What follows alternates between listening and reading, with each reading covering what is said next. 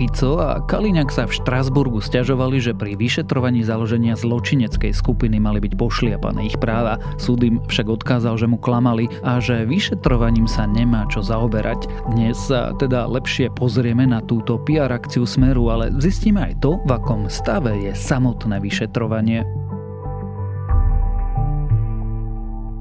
Štvrtok 30. marca meniny má Vieroslava a dnes by malo byť stále relatívne chladno, radšej sa pripravte aj na prípadný dážď. Noci dokonca môže aj mrznúť, takže si dávajte na seba a svojich blízkych pozor. Denné maxima by sa mali pohybovať medzi 6 až 12 stupňami. Počúvate Dobré ráno? Denný podcast denníka Sme s Tomášom Prokopčákom.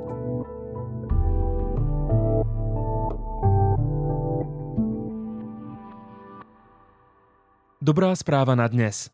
Žiaci základnej školy v Kisuckej obci Korňa varia na hodinách matematiky a fyziky, tvoria v počítačovej hre Minecraft a robia projekty v aplikáciách Teams či OneNote. S odvážnou zmenou spôsobu výučby prišla učiteľka Jaroslava Srničková. Spolu s ďalšími výnimočnými pedagógmi je v 30 finalistov, ktorí sa uchádzajú o zisk prestížneho ocenenia Učiteľ Slovenska. Pedagogičku teší, že dokáže vzbudiť nadšenie prevedu u chlapcov aj dievčat. Jej bývalá žiačka po štúdiu jadrovej fyziky pracuje na výstavbe jadrových elektrární, kde preveruje ich bezpečnostné a riadiace systémy. A to bola dobrá správa na dnes. Dobré správy na každý deň vám prináša Slovenská sporiteľňa. Aj vy ste odvážnejší, ako si myslíte. Budúcnosť je vaša. A teraz už krátky prehľad správ. Poslanci odmietli ďalší z nápadov Igora Matoviča, tentoraz 500 eur za účasť v tohtoročných parlamentných voľbách. Novelu zákona o podmienkach výkonu volebného práva totiž včera neposunuli do druhého čítania. Náklady štátu na túto odmenu by pritom boli asi 1,5 miliardy eur.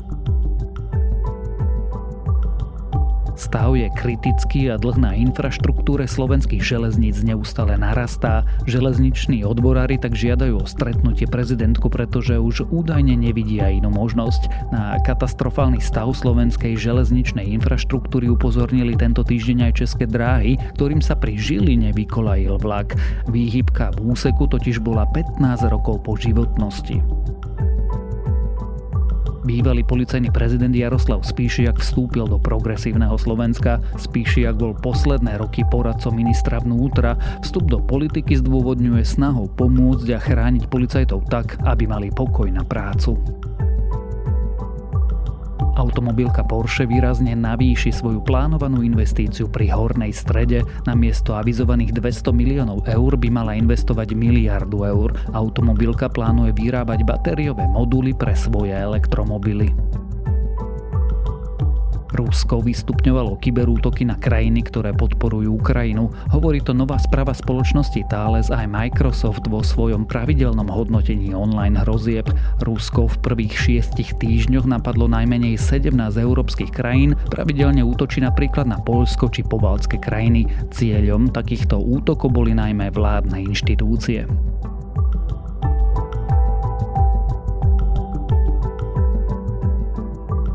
Ak vás tieto správy zaujali, viac nových nájdete na webe Sme.sk alebo v aplikácii Denníka Sme. Robert Fico a Robert Kaliňák sa stiažovali v Štrasburgu a dúfali, že Európsky súd pre ľudské práva im dá zapravdu, že vraj boli tie ich práva porušené. To by mohli využiť nielen politicky, ale ešte aj od Slovenska žiadať odškodné. Kto sa dnes ospravedlní Robertovi Kaliňákovi? Kto sa dnes ospravedlní ďalším obvineným eh, v tejto kauze? A tie mená budem hovoriť. Tiborovi Gašparovi, Norbertovi Bederovi, ale aj mne. Za to, čo nám všetko spôsobili. Správali sa ku mne ako psovi. Namiesto toho im však Štrasburský súd odkázal, že procesne nie je o čom a ešte im prakticky vynadal, že mu klamali. O čo teda išlo a v akej kauze, to sa už dnes budem pýtať reportéra denníka SME Petra Kováča.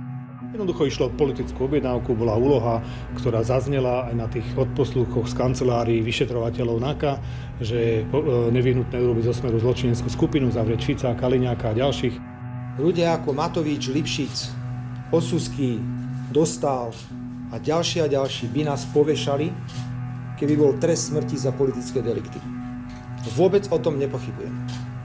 A urobili by to tak, ako sa to robilo v 50. rokoch minulého storočia v Československu a ako to robili nacisti v 30. rokoch minulého storočia v Nemecku a potom aj v ďalších e, okupovaných krajinách. Peter, najskôr tie základy. Prečo vôbec Robert Fico a Kaliňák písali Európskemu súdu pre ľudské práva? Tomto prípade ide o kauzu Sumrak.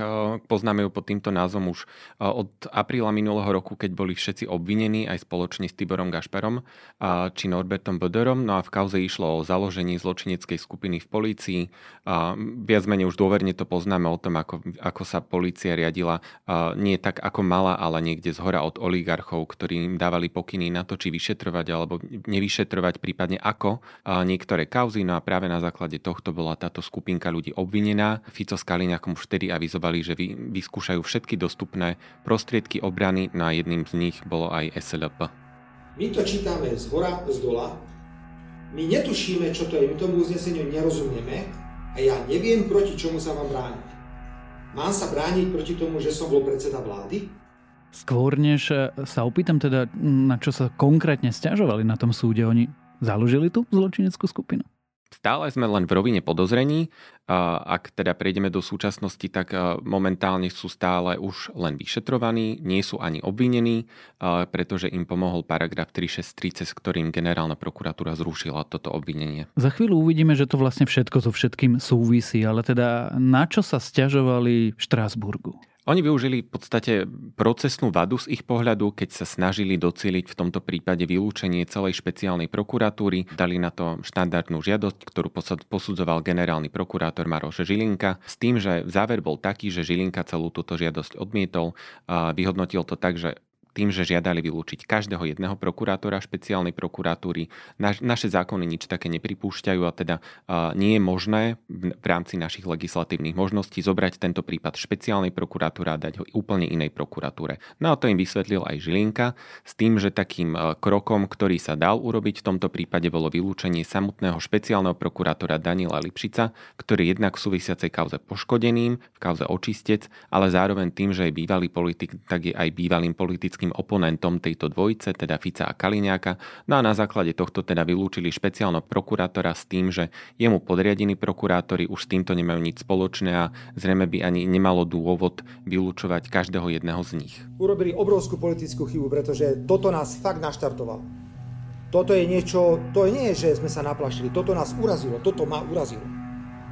Prepačte, by som ja sa nechal oplúvať od nejakého zločinca Lipšica, a od nejakých e, čurilovcov na, na, na, na rake takýmito nezmyslami? Však teda nech niečo majú, poriadne nech prídu. Čiže ak tomu dobre rozumiem, prokurátori im vlastne vysvetlili, že to, čo oni chcú, sa ani urobiť nedá v našom práve. Presne tak. Oni totiž hovorili vo svojej žiadosti, že treba vylúčiť každého jedného z nich, tým pádom na špeciálnej prokuratúre by nezostal človek, ktorý by mohol riadiť túto kauzu dozorovať. Inými slovami, tým pádom by bolo treba preložiť celú túto kauzu na inú prokuratúru, ale to už naše zákony neumožňujú. Viac menej o tom už v minulosti rozhodoval aj ústavný súd. No a preto vlastne oni namietali s tým, že mali pocit, že generálny prokurátor nie dobre, nie riadne posúdil ich žiadosť. S týmto kontextom sa obratili na ten Európsky súd a myslí si, že vôbec dúfali, že úspejú, alebo bolo to len také nejaké PR mediálne divadlo? Viac menej by sme špekulovali, poviem to ale tak, že bolo by veľkým prekvapením, ak by s niečím takým úspeli, pretože naozaj pokusov o vylúčenie celej špeciálnej prokuratúry tu už bolo viacero, zatiaľ nebol úspešný nikto. Keďže oni dvaja sú takí, aspoň podľa vlastných slov, úžasní právnici, tak museli vedieť, ako to dopadne. Prosím, pán vyšetrovateľ, v zmysle tejto smernice, ktorá je záväzná, mi povedzte, o čom to pre Boha celé je. Mlčal. Tak som išiel ďalej. Pýtam sa o pán vyšetrovateľ, osobitne ma zaujíma strana 103 toho uznesenia, kde, a teraz tomu nebudete veriť, je napísaný jeden dôležitý prípad Európskeho súdu pre ľudské práva. Tu dobre viete, že sa cítim ako ryba vo vode. Keď vychádzame z toho, že Robert Fico bol v minulosti agentom pre Slovenskú republiku na zastupovanie pred Európskym súdom pre ľudské práva a Robert Kaliňák je za správnym expertom strany Smer, tak určite museli vedieť, že čo je reálne a čo nie. Takisto vedeli, že teda ako naformulovať takú žiadosť a čo do nej napísať, čo nezamlčať. Čiže možno tento kontext je prekvapivý v tomto prípade. Naozaj možno sa dá za tým badať práve tá politika alebo takéto mediálne masírovanie verejnej mienky. Pán vyšetrovateľ, vy asi hovoríte dobre po anglicky. Môže prečo? No lebo tam používate v tom uznesení na strane 103 komplikované, 103 komplikované právnické anglické výrazy. To ako ste si prečítali originálne, ste to všetko naštudovali? Môžete mi povedať, o čom je ten e, prípad na strane 103? Mlčal a pozeral na mňa ako vír.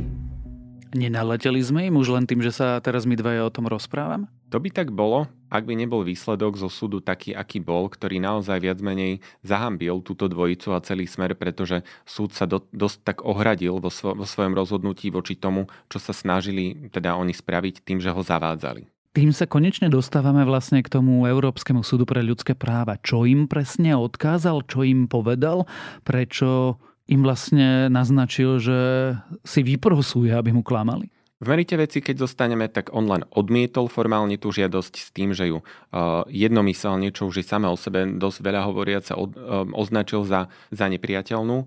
No a zároveň nad rámec tohto si, si nejako nešetril kritikov a viac menej až nadštandardne ich skritizoval s tým, že, že dostal neúplné informácie a pritom takéto zavádzajúce informácie podľa jeho vyjadrenia môžu predstavať zneužitie práva na podanie sťažnosti. Uh, je to pomerne ostrá kritika, viaže sa k tomu, že táto dvojica mu zamlčala zamlčala, že podali aj žiadosť o postup cez 363 na generálnu prokuratúru, práve na základe ktorej neskôr bolo vyhovené a teda boli zbavení obvinení. S poukazom na uvedené, prvý námestník generálneho prokurátora Slovenskej republiky, ktorého som poveril, aby v mojom mene konal o návrhoch obvinených, rozhodol tak, že zrušil právoplatné Prečo to teda urobili? Prečo vlastne tú stiažnosť nestiahli? To je zaujímavá debata, na ktorú nám zatiaľ neodpovedali, aj keď sme sa teda Smeru pýtali, že prečo to zamlčali. Viem si predstaviť to, že, že možno nečakali, že im bude tak rýchlo vyhovené, čo sa aj stalo, ale na druhej strane ich naozaj nastala situácia, že ten súd sa dozvedel z médií, že im bolo zrušené obvinenie a musel sa dopytovať týchto stiažovateľov, že na základe čoho že čo sa teda udialo. A oni, oni mu až následne potvrdili, že teda dali si nejakú takúto žiadosť o 363 a bolo im vyhovené, čiže už nie sú obvinení. Nad rámec toho oni trvali stále na posúdení samotnej stiažnosti, aj keď teda už neboli obvinení. Odôvodňovali to tým, že vlastne to obvinenie im bolo zrušené na základe iných dôvodov, akých sa oni dovolávali cez stiažnosť. To je tá jedna časť tej reakcie, tá časť, kde pri najhoršom súdu klamali, pri najlepšom ho neinformovali. Ale to nie je celé. Čo im ešte vlastne ten Európsky súd povedal? On odmietol stiažnosť ako takú, čiže vlastne vylúčil tento princíp, aký oni navodzujú, že mali by byť vylúčení všetci prokurátori špeciálnej prokuratúry a viac menej súd im hlavne povedal takéto posolstvo, že veď ak je niečo nedodržané v prípravnom konaní, tak keď sa to dostane pred riadneho sudcu, to znamená, že u nás, ehm, či už na špecializovanom trestnom súde alebo na najvyššom súde, on si musí zhodnotiť, že či niečo bolo porušené v tom prípravnom konaní.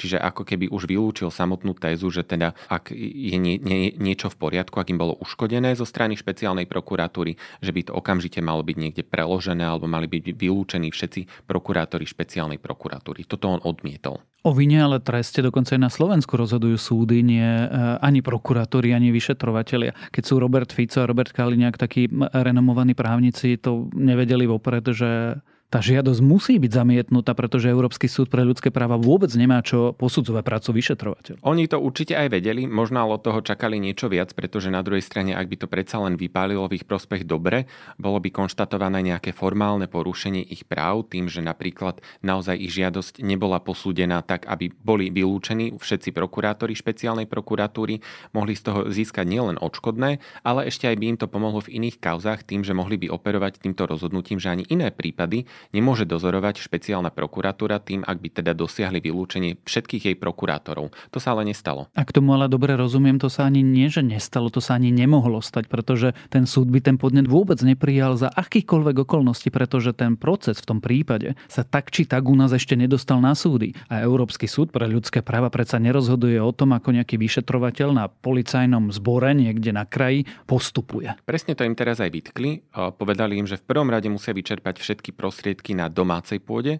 na svoju ochranu, čo teda nespravili, nešli minimálne na ústavný súd a zároveň teda vyjadrili to presvedčenie, ktoré som spomínal, že veď najprv súdy musia vôbec rozhodnúť, až potom sa oni môžu zaoberať nejakým porušovaním ich práv. Ty vo svojom článku píše, že vlastne tento odkaz Európskeho súdu pre ľudské práva paradoxne Ficovi a Ficovým ľuďom skôr poškodí. Prečo? To je také čaro nechceného, ktoré, sa nast- ktoré nastalo v tomto prípade v súvislosti s kauzou očistec, ktoré je vlastne takým predchodcom celého tohto súmraku, pretože takisto hovorí o zločineckej skupine, skupine v polícii, až na to, že tam chýba tá koncovka s politickým krytím. Čiže tam, tam je obvinený momentálne už takmer obžalovaný Norbert Bodor, Tibor Gašpar a ďalší vysokí funkcionári polície. No a tam už bola aj podaná obžaloba s tým, že súdca prvostupňového súdu na špeciali- špecializovanom súde e, sa snaží snažil alebo snaží tento prípad dostať pred ústavný súd práve z podobných dôvodov, aké namietali aj teraz Fico s Kaliňákom na SLP.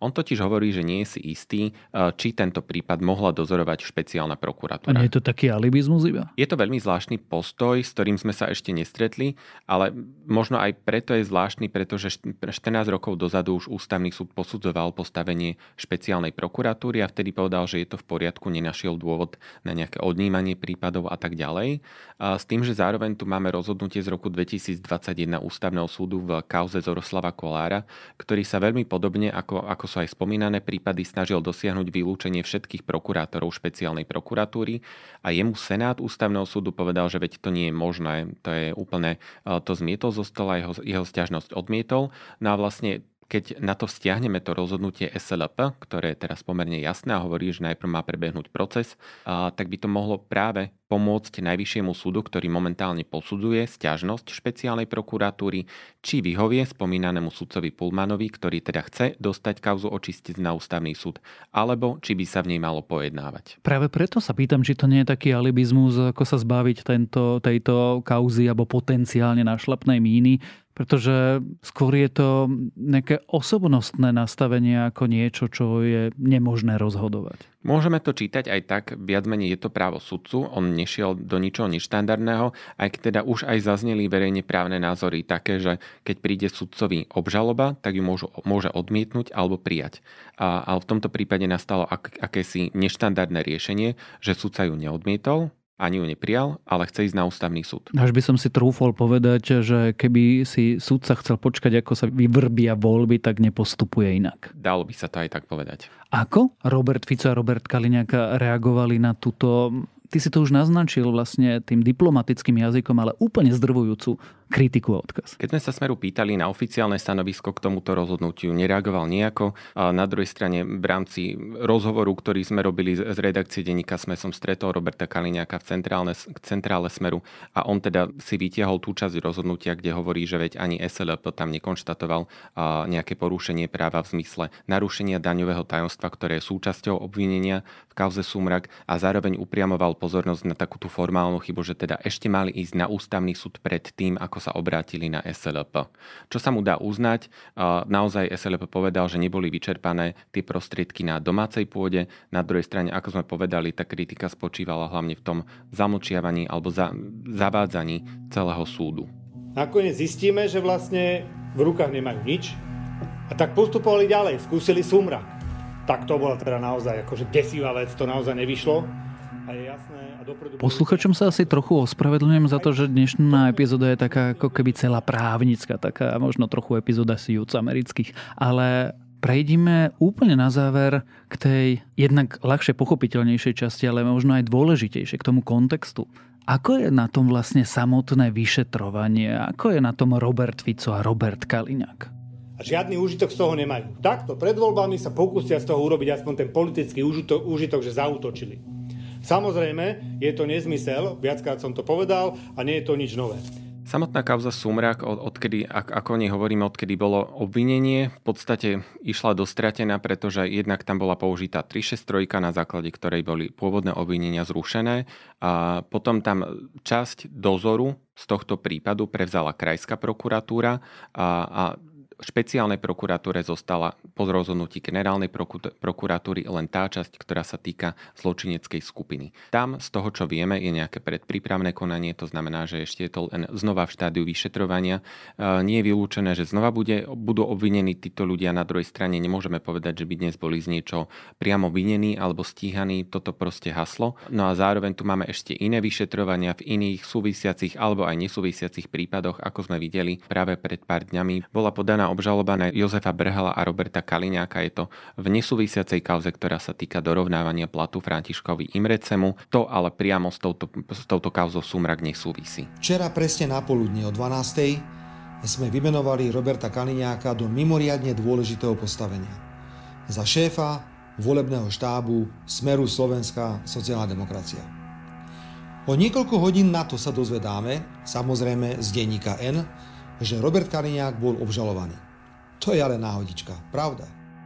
Čiže keď to zjednoduším, Roberta Fica vyšetrujú a momentálne vlastne nie je nič, ani obvinený. Robert Kaliňák je vlastne, alebo je podaný návrh na obžalobu a teda to už ide na súd. Ale v inej kauze. Už to ide na súd, ale zároveň stále platí, že podobne ako Robert Fico, aj, aj on je stále vyšetrovaný. Je to ale viac menej ešte len v začiatočnom štádiu. Úplne na záver ti položím otázku, ktorú ti na záver položím vždy a vždy sa je trochu e, brániš. Ale teda kedy sa dozvieme na súde, ako to bolo, kedy sa dozvieme, či sú alebo nie sú vinní. Robert Fico a Robert Kaliňák v tej alebo v onakej kauze. Kedy sa dozvieme, že sú alebo nie sú zločinci. Je to stále ešte na veľmi dlho. Keď si zoberieme len kauzu očistec, tam bola obžaloba podaná v decembri 2021. Teraz máme marec 2023 a stále sa to nedostalo ešte len ani, ani na súdy. Čiže naozaj je to ešte beh na dlhé trate. Roky. Aj to je možné. O Európskom súde pre ľudské práva a o tom, ako Robertovi Ficovi a Robertovi Kaliňakovi vlastne odkázal, že mu klamali a o tom, ako na tom je vyšetrovanie, obžaloby alebo obvinenia týchto politikov, sme sa rozprávali za reportérom denníka SME, Petrom Kováčom.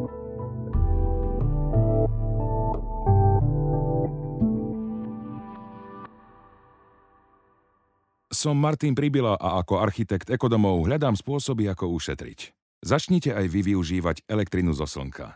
Nespotrebovanú elektrinu z vašej fotovoltiky si uložíte do virtuálnej batérie a využijete ju kedykoľvek budete potrebovať. Vodne aj v noci. Tú najvýhodnejšiu virtuálnu batériu získate od ZSE. Môžete ju mať k akejkoľvek fotovoltike na celom Slovensku a šetriť ešte viac. zse.sk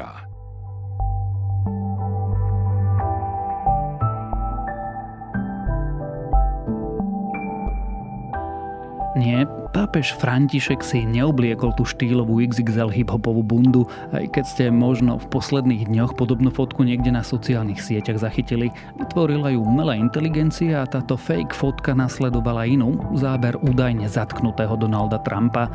Vítajte, toto je nová falošná realita, no prečo aj profesionáli z médií uverili, že pápež si obliekol štýlovú Buffy jacket, to už vysvetľuje Charlie Warzel z môjho obľúbeného magazínu The Atlantic Katolík. Dnes tak odporúčam text, prečo ste uverili falošnej pápežovej bunde. A to je na dnes všetko, dávajte na seba pozor. Počúvali ste Dobré ráno, denný podcast denníka Sme s Tomášom Prokopčákom a pripomínam, že dnes vychádzajú aj nové epizódy podcastov Index a Ľudskosť.